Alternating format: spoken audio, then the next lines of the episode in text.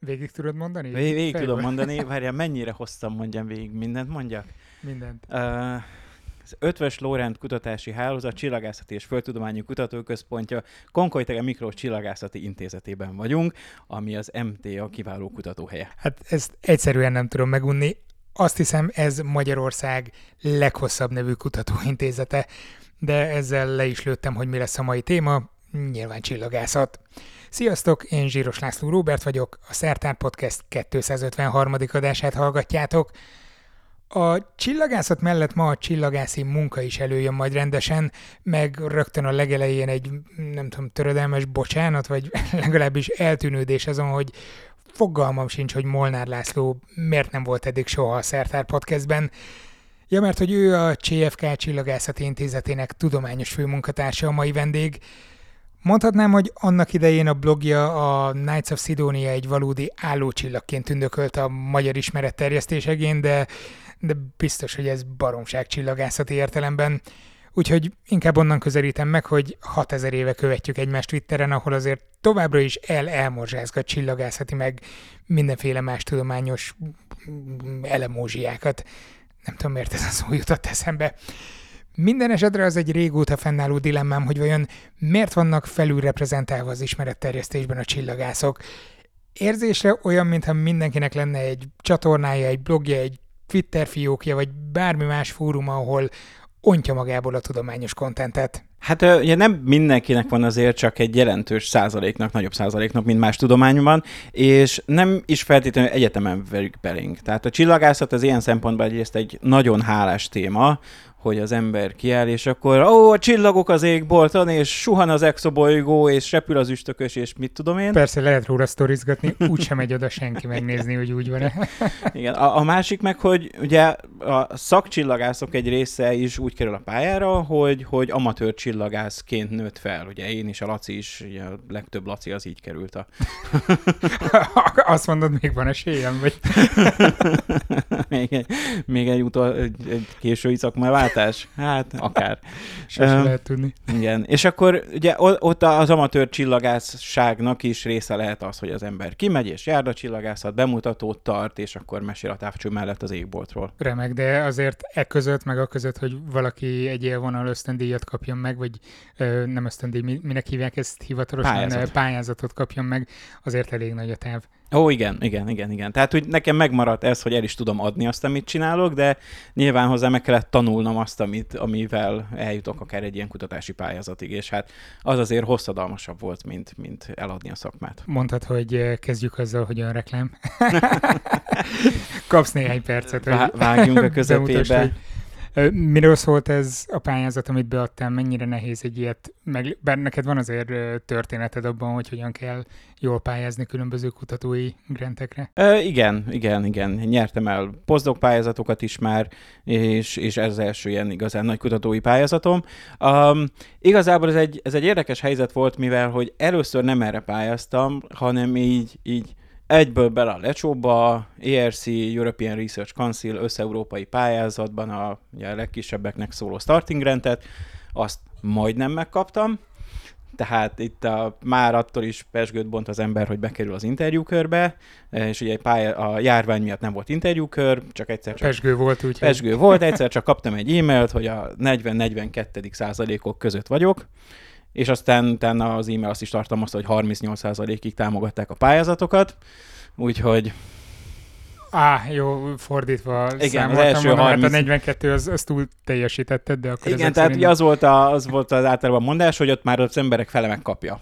Aha. Úgyhogy hát abban az évben csak 38% kapta meg, de ez ö, feljogosított arra, hogy pályázak az élvonalra, hogy, hogy második körbe jutottam az ERC-n, megírtam, beadtam, meginterjú voltak, és, és aztán megkaptam erre az öt évre a támogatást. Ami jó sok millió forint lehet, tekintve csak annyit láttam, hogy 3 milliárd volt a keretösszeg, igen, és igen, abból osztottak 10 vagy 12 felé, igen. úgyhogy ebből 300 milliót kaptam öt évre. Igen. igen. igen, nagyjából kiszámoltam, hogy akkor ennyi lehet a várható értéke. Mire elég ez?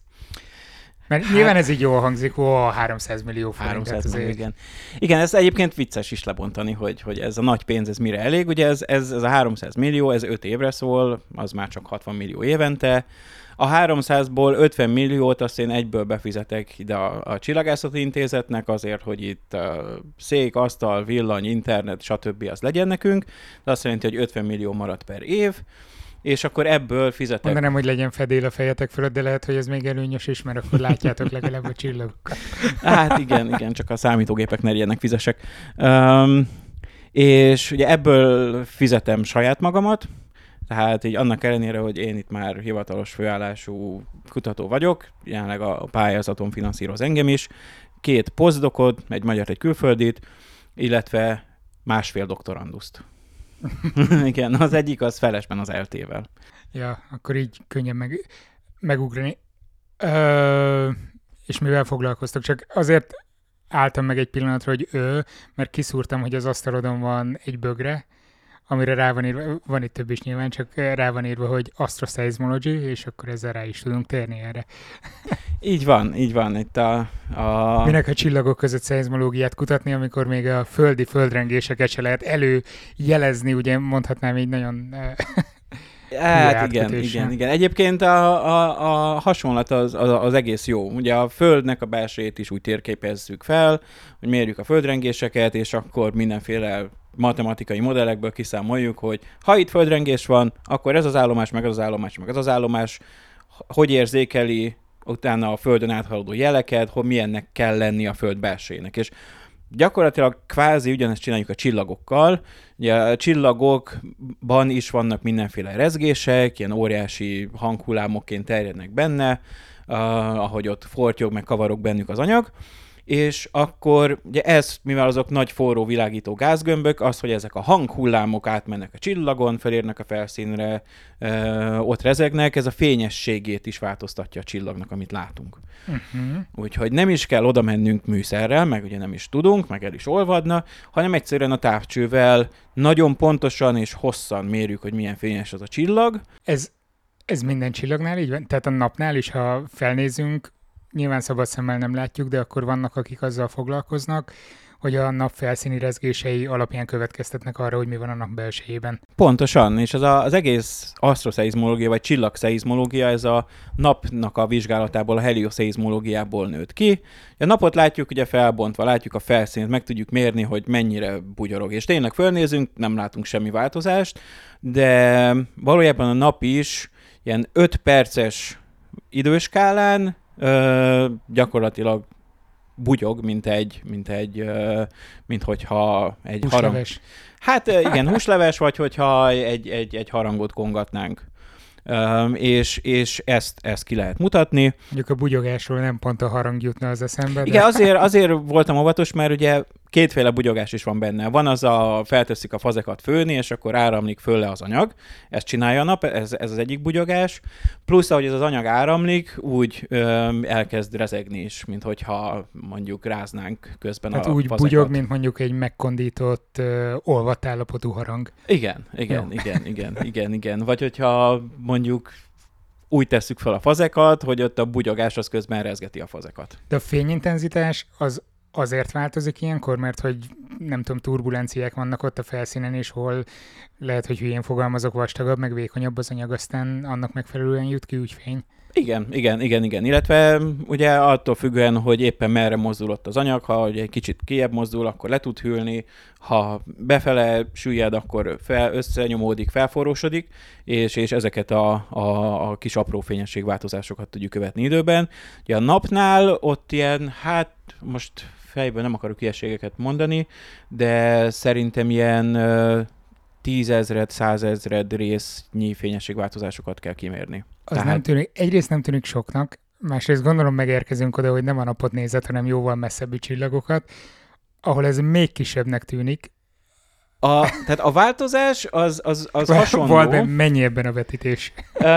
A változás az hasonló, de kellett olyan műszerünk, amit ugye ráállítunk egy, egy, egy csillagra, ami már csak egy fénypont, és ott is tudjuk érzékelni ezeket a változásokat, és ugye már a 2000-es években voltak erre ö, megfigyelések, de amikor aztán a Kepler űrtávcső elindult, akkor az elkezdte mondani magából ezeket a megfigyeléseket. Tehát, hogy naphoz hasonló csillagokat is látjuk, hogy hogyan röcögnek ilyen ilyen ezre, tízezred ö, mértékben a fényességük, és aztán elmegyünk mondjuk a napnál nagyobb, öregebb csillagokhoz, ott azok már nagyobbak, és ott már egyre jobban tudjuk ezeket megfigyelni. Nagyon nem vagyok képben a csillagászattal, ezt szerintem érzed a kérdéseimből is. Hogyan tudjátok azt megmondani, hogy ez a röszögés, ahogy te mondtad szakszóval, egy nagyon-nagyon távoli pontszerű csillagnál az abból adódik, hogy odaben vannak ezek a különböző hullámmozgások, és nem pedig valami más fényintenzitás változásnak vagytok a szemtanúi, mert azért feltételezem, hogy egy csillag azért elég bonyolult ahhoz, hogy több mindentől változhat az intenzitása. Igen, hát ugye a szarkasztikus válasz az, az hogy ezért járunk olyan sokat egyetemre, meg ezért ah. fizetnek minket, hogy ezt, ezt eldöntsük, de igen, tehát ez, ez, ez benne a kihívás, és, és, és tényleg itt, itt ezt így most így elmondtam hipotetikusan, hogy röcök a csillag, megállapítjuk belőle, hogy, hogy milyen időskálán, mértékben, meg mondjuk abból, hogy mekkora a csillag, mert mennyi időt ér rajta a hang. De ha valóságban megnézünk egy, egy ilyen csillagot, akkor azon foltok vannak, az hogy forog, és akkor így hol fényesebb, ahol nem látunk napfoltot, hol halványabb, flerek vannak rajta, hopp, elhaladt az exobolygó, és akkor ezt mind-mind-mind szét kell, mind-mind-mind szét kell válogatni, ezeket a jeleket, a, a, az űrtávcsővel történnek dolgok, uh, amiket ki kell korrigálnunk, úgyhogy, úgyhogy igen, szóval ez, ez, ez intenzív, számításintenzív és, és komoly műszaki meg fizikai tudást igénylő munka, hogy eljussunk odáig, hogy hopp, most már meg tudjuk mondani, hogy mekkora az exobolygó, meg hogy röcög a csillag, ami körül az exobolygó kering. Figyelj, jön a kedvenc kérdésem. Megnézitek, hogy hogy röcögött, és akkor mi van? Hát és akkor ugye jön, a, jön, a, jön az értelmezés először, tehát, hogy jó, megmértem, hogy, hogy mit tudom én, hány kiló a krumpli, de akkor az mit mond el nekem a krumpliról, uh-huh. és, és ugye itt jön be a másik. Köszönöm, hogy ilyen kertész példát hozták fel, hogy én is megértsek. Igen, tehát, hogy jó volt a termés, vagy nem volt jó, tehát 5 kiló krumpli az 100 szem, vagy 10 szem. Uh, és akkor, és, és gyakorlatilag ezt, ezt mi úgy csináljuk, hogy, hogy számítógépes modelleket készítünk a csillagokról, amiben szintén belepakoljuk az összes fizikai tudást, amit tudunk a csillagokról, meg amit a számítógépekkel tudunk uh, modellezni, és akkor megnézzük egyrészt, hogy, hogy helyese az, amit a számítógép kiszámol, illetve hogy, hogy mondjuk egy adott csillagra mit számol ki. Ugye ez kicsit mm. oda-vissza játék is, de mondjuk utóbbi esetben, hogyha én kiszámolom, hogy mondjuk az a csillag mekkora, akkor én abból meg tudom mondani, hogy a körülte keringő bolygó mekkora, és, és akkor utána jön a szalagcím, hogy találtunk egy, mit tudom, földhöz hasonló bolygót, mert meg tudtam mondani, hogy nem csak azt, hogy mennyire takart el a csillagot, hanem hogy a fizikai mérete az mekkora, és akkor el ki lehet jelenteni, hogy ez, ez nagyon kicsi, a földhöz hasonló méretű, és akkor örülünk meg Nobel-díj, meg hasonlók. Ah, jó van, lényeg, hogy majdnem mondanám, hogy ne lőj a csillagokba, de igen. Viszont amikor azt mondod, hogy szeditek az adatokat, figyelitek meg a csillagot, említetted a Keplert, de ez hogy történik egész pontosan? Hát ez ugye műszere válogatja. A, a, a Kepler az eleve úgy tervezték meg, hogy kiszámolták, hogy mekkora legyen a távcső, hogy milyen fényes vagy halvány csillagokat akarunk megfigyelni, milyen fontossággal, mennyi fotont kell rájuk gyűjteni, mi az a jó terület az égbolton, ami egész évben megfigyelhető. Ugye célszerű olyat választani, ami ahogy jár körbe a Föld meg az űrtávcső a nap körül, az arra merőlegesen fölfele vagy lefele legyen. Hiszen uh-huh. akkor sose lesz a nap irányába az a terület, amit megfigyelünk. A Kepler is így majdnem merőlegesen fölfele nézett, a tejút közelében. Ott van kevesebb csillag. Nem, hanem ott nem takar be a, a nap. Uh-huh. Ott nem zavar be a nap. Ugye túlságosan tejútban nézünk, ott már nagyon sűrűn vannak a csillagok. Tehát egy kicsit így sréjen fölé néztünk a Keplerrel. Igen, erre céloztam, hogy olyan helyet kerestek, ahol kevesebb a csillag. Ja, igen, igen, igen, igen, ahol po- pont annyi csillag van, hogy még, még tudjuk őket kezelni. És akkor így gyakorlatilag lenyomták a start gombot, hogy gyűjts el az adatokat, az űrtávcső egy havonta leküldte a, a kiválasztott 150 ezer, 200 ezer csillagról a méréseket, mérte őket tovább, és akkor ez ment így tovább négy évig. Ugye időről időre mondjuk frissítettük, hogy melyik csillagok legyenek megfigyelve, de gyakorlatilag ez, ez a misszió az arra szolgált, hogy azt a területet miért minél tovább, minél hosszabban, hogy megtaláljuk az exobolygókat. Ezeket az adatokat, amiket így gyűjtötök, ezt ti határozzátok meg, vagy ilyenkor összeül a nagy csillagász közösség világszerte, és megmondja, hogy erre meg erre van szükségünk, mindenki megkapja ugyanazokat az adatokat, csak ti ezt a részét nézitek, más meg valami más belőle. Ez változott a, a, a Kepler ö, élete alatt. Ugye az indulásnál ott, ott megvolt egy elég nagy szelete a csillagoknak, amiket előre kiválasztottak azok, akik exobolyokat kerestek, hogy azok lehetnek jó ö, bolygós csillagok, ö, és volt egy kisebb szelet, ahol mi, mi, mi mondjuk, akik nem feltétlenül a bolygókat kutatták, mondjuk én még akkor nem, mert akkor még éppen végeztem az egyetemen, de, de akik mondjuk nem a bolygós csillagokat kutatták, hanem ilyen exotikusabb, pulzáló változók, cefeidák, fedési kettősök, fiatal csillagok, stb. Azok meg még, tudom én, néhány ezer, tízezret hozzápakoltak. És kezdetben még maga az adathoz hozzáférés is teljesen zárt volt, tehát amikor én beléptem 2010-ben, én még aláírtam egy, egy titoktartási szerződést, hogyha én találok egy exo bolygót, akkor én a misszió vezetőinek fogok először szólni. És aztán ezzel egy Találtál? Ja, nem mondhatod el. nem mondanám, mondanám, hogy nem mondhatom el, de aztán, aztán ez a policy ez így né, néhány éven belül eltűnt, és ugye amikor a Kepler meghibásodott, és sikerült újraindítani más ö, területek megfigyelésével, akkor meg már minden teljesen nyitott volt, az már egy ilyen bónusz volt, azt mérték gyakorlatilag, amit a kutatói közösség, ott már tényleg én is, meg mi is kértünk, és utána odaadták az adatokat, hogy tessék, csináljátok belőle tudományt. Mennyire kell itt észnél lennetek és sietnetek? Mert hogy ha szabadon elérhető mindenkinek, könnyen elhappolhatják előletek a Nobel-díjat. Hát, Bocsánat, a magas impact faktor számú igen. publikációt először. igen. Um, igen, igen. Ugye az ember ezer csillagot ad be, ö, hogy ez, ebből az, erről az ezerről kérünk mérést, akkor, akkor kisebb az esélye. A, amikor naprendszerbeli objektumokról pályáztunk mi is adatokat, akkor azért előkerült, hogy hát azt a, mit tudom én, öt kisbolygót, vagy, vagy öt törpebolygót, azt más is megpályázta azért, és akkor volt, hogy sikerült együttműködni, volt, hogy nem sikerült együttműködni. Úgyhogy időnként ott voltak, voltak ilyen összezőrenések csoportok között, és, és tényleg ott a, a, a misszióvezető is úgy voltak vele, hogy ó, hát ő nekik csak az a fontos, hogy ugye minél több tudomány kijöjjön, és amikor mondjuk az ő doktoranduszai kerültek ilyen helyzetbe, hogy valaki ellopta a csillagukat, akkor azért ők is így pró- próbáltak egy kicsit, egy, egy fokkal komolyabb polisziket megfogalmazni, hogy jó, legalább akkor, ha dolgozni akarunk valamin, akkor szó, kérdezzük meg azt, aki eredetileg kérte. Á, Kepler után milyen volt az élet, vagy csak Kepler adatokkal dolgoztok? Tavaly nagy szenzációja James Webb-be játszotta nektek? Azóta ugye lett egy, egy másik kisebb ilyen bolygókereső űrtávcső a TESS, úgyhogy még dolgozunk a Keplernek az adatain is, meg már dolgozunk a TESS adatain is. A, a James Webb-bel én személyesen nem dolgozok, az, az, az olyan, hogy tehát ott 5-10, lehet, hogy 15-szörös túljelentkezés van a megfigyelési időre, tehát Azért, mert most még új, és mindenki rá akar zizzeni, és ez kicsit olyan, mint az AI, és, és mindenki rácsap, és majd öt év múlva tisztulat ér, vagy... Hát, nem lennék ennyire optimista, mert ugye a Hubble 30 éve működik, és, és ott is van 5-10-szeres túljelentkezés a mai Aha. napig. Egyszerűen annyira egyedi műszerek, hogy olyan sokan akarnak velük mérni, hogy, hogy, hogy ugye rengeteg, rengeteg kutató próbál meg vele mérni. Vannak olyan tudományterületek, meg olyan célpontok, amik csak azzal mérhetőek.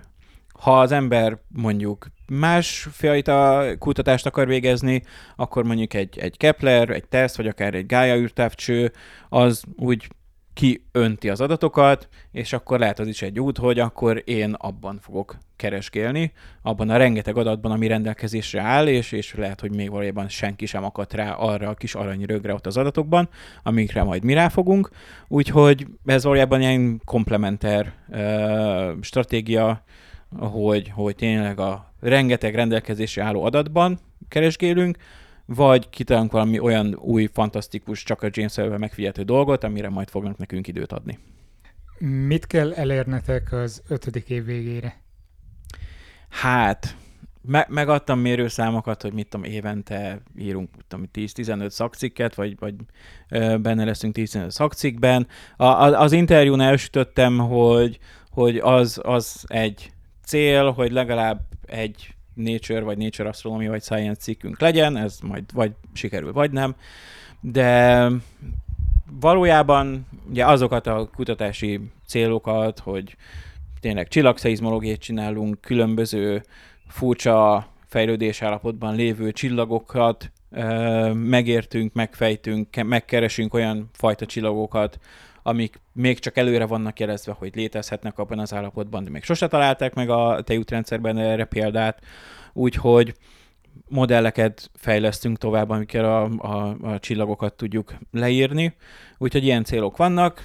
És ezeken a szakmai célokon túl, vagy a, a leírható, lepublikálható, vagy mérhető szakmai célokon túl, neked mi lenne mondjuk az, amit vágynál rá, hogy tök jó lenne, ha összejönne? Hát...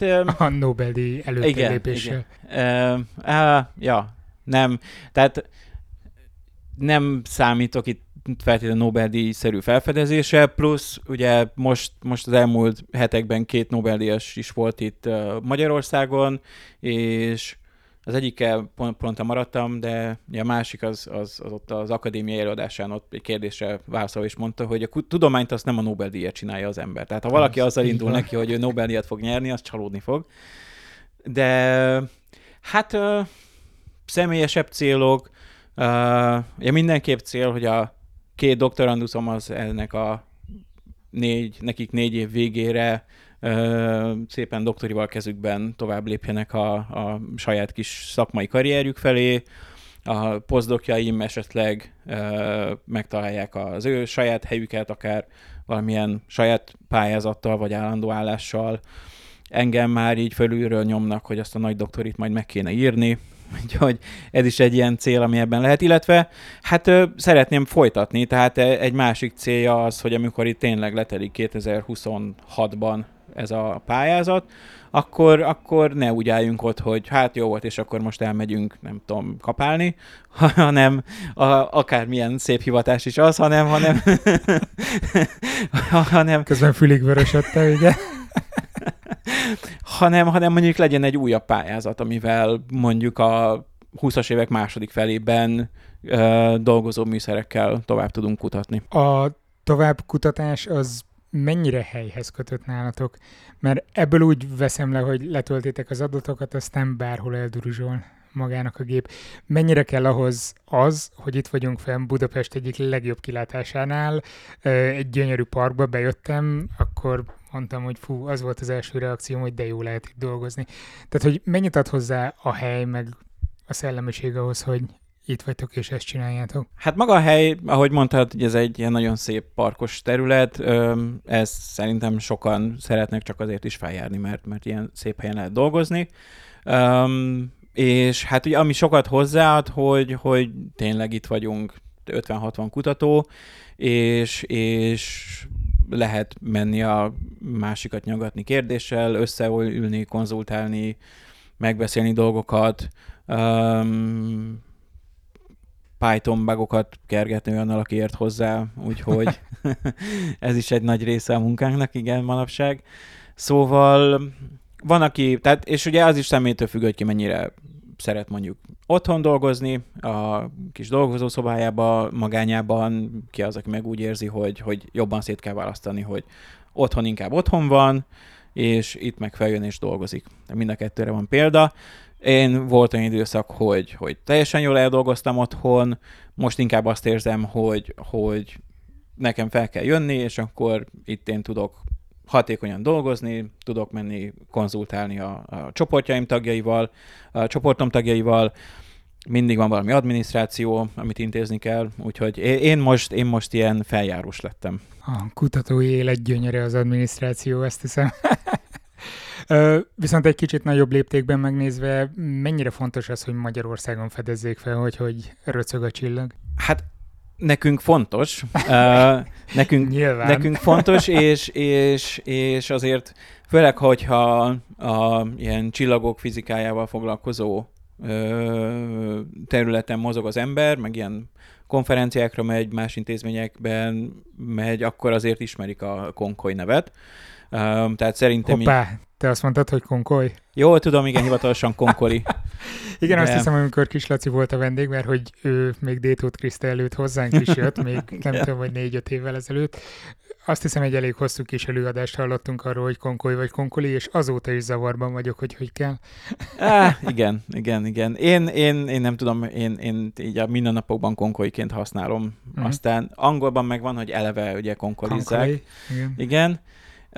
De hogy, hogy, hogy így ismerik a helyet, és ugye a, a, a, az intézet, meg az ország méretéhez képest is szerintem nagyon jó a, a, a hírnevünk. Ugye ez azt is mutatja, hogy hogy amikor én itt kezdtem, akkor itt a külföldi az általában csak vendég volt, ez ilyen 2008-10 körül, tehát volt talán egy doktoranduszunk, aki osztrák volt, és most... Ő is még az osztrák-magyar monarchiából maradt vissza. Lehet, igen. Lehet, és uh, most már uh, 20%-a körülbelül az embereknek külföldi. Ez mennyiben változtatja meg a napi munkát? Tehát angolul folyik most már a Hát intézményen belüli kommunikáció is, vagy... Angol vagy kétnyelvű, igen, uh-huh. igen, igen, angol vagy kétnyelvű. Um, igen, igen, ugye meg volt ez az átmenet most az elmúlt tíz évben, hogy akkor minden adminisztrációnak, papírnak is léteznie kell angolul is, olyan stábnak kell itt lennie, aki tud angolul is, Mármint nem a kutatókra gondolok, mert nekünk eleve elvárás, hiszen a szakcikkeket is angolul kell írni, olvasni, de mondjuk könyvelő, pályázati menedzser, titkárnő, mindenkinek tudnia kell valójában angolul is. Um, Szerintem ez volt a legnagyobb változás, meg, meg ugye az, hogy, hogy az, a, a külföldről érkezőknek van köztük sok olyan, hogy idejön doktoranduszként, vagy posztdokként, itt eltölt egy-két évet, hármat, és utána megy tovább. Viszont ugye a, talán a legnagyobb változást az az hozta, amikor Mária Lugaro megkapta a lendület ö, pályázatot, és utána pedig a, az ERC-t is, és akkor ő lett az első külföldi nagy csoportvezetőnk itt, és akkor ő ugye felvett, meghozott magával még szintén külföldieket, és akkor ez így szép lassan kiépült, hogy... Igen, ezt akartam kérdezni amúgy, amikor mondtad a 20%-ot, hogy ez, ez miből áll, hogy ide jönnek tanulni a doktoranduszok, aztán mennek vissza, de akkor egész szép képet adtál, hogy most már a teljes kutatóintézet fölött átveszik lassan a hatalmat. hát azért a teljes kutatóintézet fölött nem, de, de tényleg azt látszik, hogy gyakorlatilag szinte minden, minden karrier lépcsőnél van rá példa, tehát doktorandusz, postdoc, senior kutató, csoportvezető, mindenre van példa. Ugye nekem is az egyik poszdokom Indiából érkezett, és ugye együtt dolgozok egy, egy uh, Marie Curie ösztöndíjassal, akit én győztem meg, hogy jöjjön ide Amerikából, úgyhogy uh, úgy tűnik, hogy, hogy egyre több csoportvezető is látja azt a hasznot, hogy, hogy azért külföldön is próbáljon meg embert keresni, ne, ne csak a magyar csillagászaton belül ugye adjuk körbe az embereket. És ide jönnek és élvezik ezt a helyet, úgyhogy most szépen visszakanyarodok. Ugyanis amikor elkezdtünk egyeztetni, akkor kérdezted, hogy mutasd meg a távcsöveket nekem, és mondtam, hogy á, volt, amit már többször is láttam, de majd úgy teszünk, mintha benn lennénk valamelyik kuplában. Azt a távcsöveket használjátok egyébként gyakorlati céllal, amik itt vannak, vagy, vagy ez csak turista látványosság, hogy néha fel lehet jönni egy Herschel koncertre, aztán előtte szét lehet itt nézni mindenféle ismeretterjesztő jelleggel? Amik itt vannak, azokat már, már csak bemutatóra használjuk. Én, ami itt van a Budapest kupolában a 60 centis távcső, azzal még doktoranduszként ö, mértem, az 2013-ban fejezte be a, a megfigyelő munkát, úgyhogy nekem még vannak olyan társszerzőségeim, azzal a távcsővel készültek.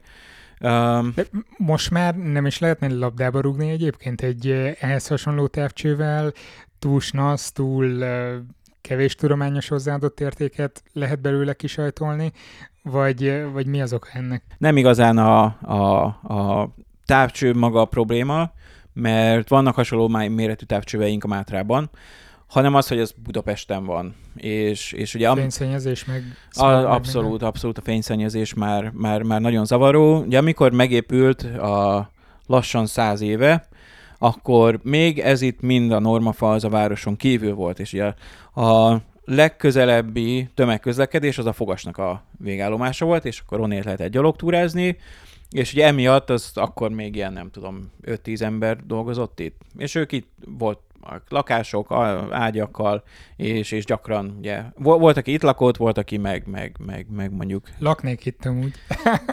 ja, ja, ja. Amikor, amikor én itt kezdtem, még mindig, még mindig uh, laktak itt emberek. Um, ja, azt hiszem, hogy az utolsó lakó uh, Lovas Miklós volt, aki ja, 50-estől a 80-as évekig uh, rengeteg megfigyelést végzett. Ugye ő fedezett fel uh, magyar elnevezésű üstökösöket például, uh, úgyhogy, úgyhogy de manap, tehát, hogy... Majd gondolom ő nevezte el őket, nem? Tehát, nem, a, az üstökösöknél... Vagy nézte így az eget és mondta, hogy á, annak magyar neve van, vagy... Nem, nem, nem, ugye, az, tehát ugye a kisbolygók azok valamilyen nevet kapnak, lehet javasolni, megvannak a, kat, a limitációk, hogy mondjuk a saját kiskutyám után talán ne nevezzem el, de mondjuk um, vannak akár az itt dolgozók közül is többekről elneveze már kisbolyók odafönt. Az üstököst azt a felfedezőkről nevezik el. Van kisbolygód? Nekem még nincs. Majd, majd beszélek az illetékessel, hogy már lassan, lassan sorra kerülhetnék. és az üstökösöket azokat viszont a felfedezők nevetik, nevezik el, maximum az első három független felfedezőről, és akkor így van egy lovas egy, meg egy lovas kettő üstökös. Oh. Így van, így van. É, és hát igen, a közben ugye a város terjeszkedett, terjeszkedett, és ugye most már minket is lassan kezdenek itt körbeépíteni itt az erdőben, úgyhogy már annyira erős a fényszennyezés, hogy, hogy fel, túl, túl nagy investíció lett volna a 21. századi technikát újra arra a távcsőre frisset föltenni azért, hogy itt mérjünk, mikor a Mátrában azért sokkal jobb körülmények között vannak távcsöveink még mai napig is. Ugye oda vettünk is néhány éve egy 80 centis távcsövet. És amik itt vannak, előbb-utóbb átköltöznek oda, vagy ez mindig itt marad majd ilyen látogatói bemutató?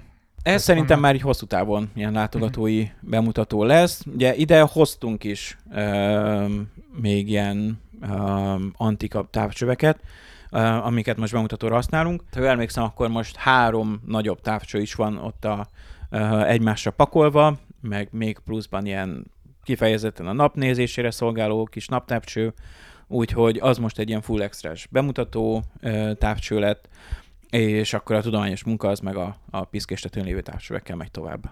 Próbálok nagyon szép átkötést, hogy amikor feljön ide az ember akármilyen rendezvényre, ami van, mert van belőle bőven, majd linket berakok, akkor bele szeret a csillagászatba, és itt szeretné eltölteni az életét kutatóként, és ebben is szuperek vagytok. Jó volt, de meg se kell szólalnod, köszönöm szépen. I- igen. Ja, a, a csillagászat az, az, az valójában egy ilyen kapudrog, a, a, akár a többi fizikai tudományhoz is. Tehát ugye azért sokan vannak fiatalok, akik ugye ők beleszeretnek a csillagászatban, meg távcső, meg stb. És csak egy részük lesz csillagász. De, de kétségtelen, hogy, hogy, hogy sok fiatalt érdekel, és erre igyekszünk is minél jobban mi is ráépíteni. Elszívni az agyukat. Hát igen, igen, igen, itt tartani őket a csillagászat közelében. Um, a csillagászati és asztrofizikai diák olimpián most már egy nagyon jól felépített a szakkör és felkészítő felkészítő szakkör és előválogató verseny sorozatunk van, mi Atlétika Galaktika néven fut, és ugye a, ja igen, a, ugye az élvonal pénz mire megy el, a... Ilyen, ilyen hülyeségek szervezésére. Hát egy másik programot is, is, is kitaláltunk, uh, ugye a, a, az igazgatók, a Kis László Szabó Robert, hogy járnak el föl ide az egyetemisták, majd témavezetjük őket, uh, van, aki még kijár a Mátrába is, uh, megtanulni, hogy hogyan működnek a távcsövek. Mi lenne, hogyha ezt valamilyen ösztöndíjjal is tudnánk honorálni, és akkor ugye a egyetemi demonstrátori pozíciók alapján, amik ugye már gyakorlatilag kihaltak, mi kitaláltuk itt az intézeti demonstrátorokat, és aztán jöttünk, hogy ezt így angolba nehéz átfordítani. Institutional demonstrator. Igen, egy tüntetőket nevelünk, az nem olyan jól hangzik, úgyhogy ilyen research asszisztenteknek hívjuk őket, de hogy, hogy erre ötödik vagy hatodik éve írtunk már ki pályázatot, és, és egész sokan jelentkeznek, főleg csillagászok, de van, hogy van mindig egy-két ember mondjuk a BMR-ről, aki műholdat akar építeni, vagy, vagy beszállna valamilyen ilyen programozósabb feladatba. és ugye én is most három, három hallgatót is még szponzorálok az élvonalból, abból ketten diák olimpikon érmesek egy, egy, hogy is van, azt hiszem, hogy dupla bronzérmes, illetve az egyetlen aranyérmesünk. Úgyhogy... Gratulálok. Mondtad a kapudrogot, valószínűleg ez lesz a cím, tehát hogy e felül ne legyen kétséged.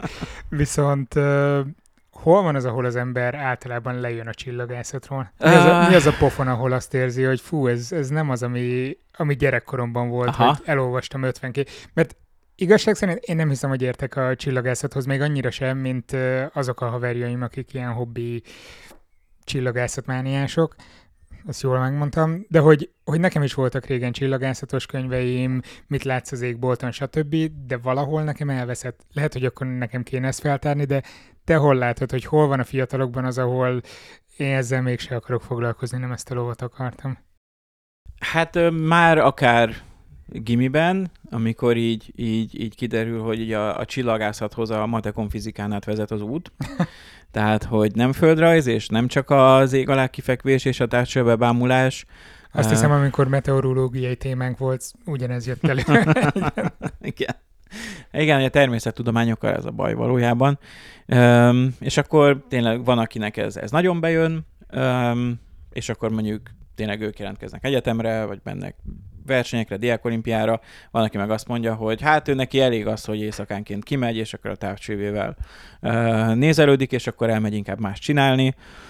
Meg hát ugye azért azt látni kell, hogy, hogy azért olyan sok csillagász sehol sem foglalkoztatnak. Tehát azt hiszem, hogy világszinten olyan 10-15 ezer csillagász van. Um, úgyhogy... Igen, ez, ez lett volna másik kérdés, bár más megközelítésben, hogy aki hogy is mondjam, más karriert szeretne csillagászat után hova szokott menni? Um, Elmegy programozónak meg adatelemzéseket csinálni? Például, Valamelyik például. Bankhoz. Igen, igen, igen, igen. Ugye aki mondjuk eljut egyetemig, még, még az egyetemen is van, aki azt mondja, hogy, hogy valójában inkább elmegy programozónak, vagy statisztikusnak, vagy uh, műszaki irányba, data science, uh, vagy akár egészen más csinálni is és, és aztán később meg akár mondjuk doktori után, vagy, vagy amikor so, sok ember akkor, akkor veszik el, amikor rájön, hogy jó, a kezébe került a, a doktori oklevél, és akkor ott áll, hogy most akkor a következő két-három évre valahogy így vért verejtéket nem kimélve össze kell hoznia magának valamilyen állás lehetőséget, és aztán az eltelik, és aztán megint, és aztán megint. És, és... Ja, hát a kutatói karrier, ez nem csak a csillagászoknál ilyen, hanem mindenütt.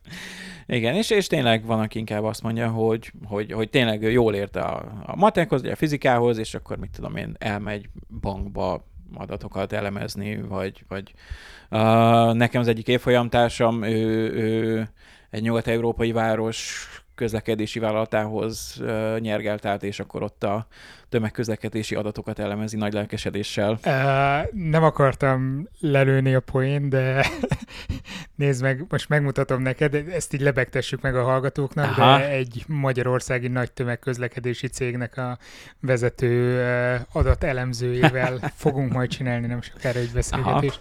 Csak a névjegykártyámat mutattam, hogy Ja, ja, ja. Úgyhogy, és, és van erre egy másik sztori is, a, mikor a, az első exabolyokat keresték, azok a lelkes őrültek, akik úgy gondolták, hogy ennek van értelme, így a 80-as évek végén. Volt egy, egy kanadai csapat, és hát ugye akkor ez még, akkor ez még teljesen ilyen, ilyen, ilyen tudomány széle volt, ilyen fringe dolog, hogy ezek furák, miért, miért keresnek bolygókat, hát nem tudjuk őket kimutatni, hát nézd meg a naprendszert, azt ezekkel a távcsövekkel nem lehet messziről kimutatni, és így A nagyon...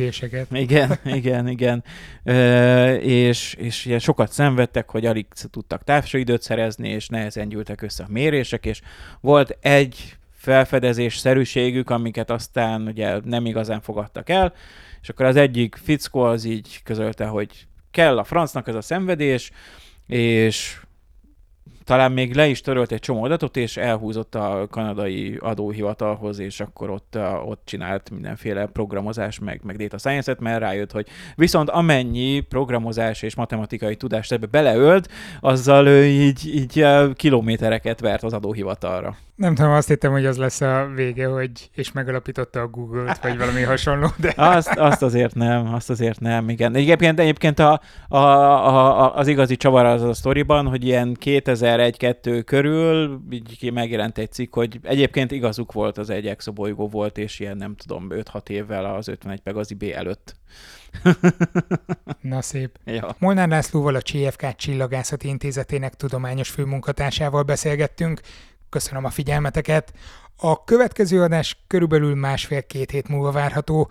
Holnap után indulok Szlovéniába egy Science Fesztiválra, ahol épp azt fogom majd tesztelni, hogy a ChatGPT jobban tud-e science show-kat mint én. Visszautalva egy három héttel ezelőtti adásra, csináltam előzetes teszteket most az elmúlt két napban, és a GPT-4 tényleg meg tud izzasztani. Valószínűleg Instán azért folyamatosan beszámolok majd, hogy hogy fetrengek majd csúfos kudarcban a földön, de utána jövök vissza, és jön a következő téma itt. Valószínűleg biológia lesz, de ez még nincsen teljesen letisztázva, meglátjuk. Ja, meg addig jön majd egy-két Lackó Gazda podcast adás is, azt valószínűleg tudom kintről is csinálni. No, addig is szép hetet, vagy két hetet, másfél hetet, mindegy, szép mindeneket, sziasztok! Ez a műsor a Béton közösség tagja.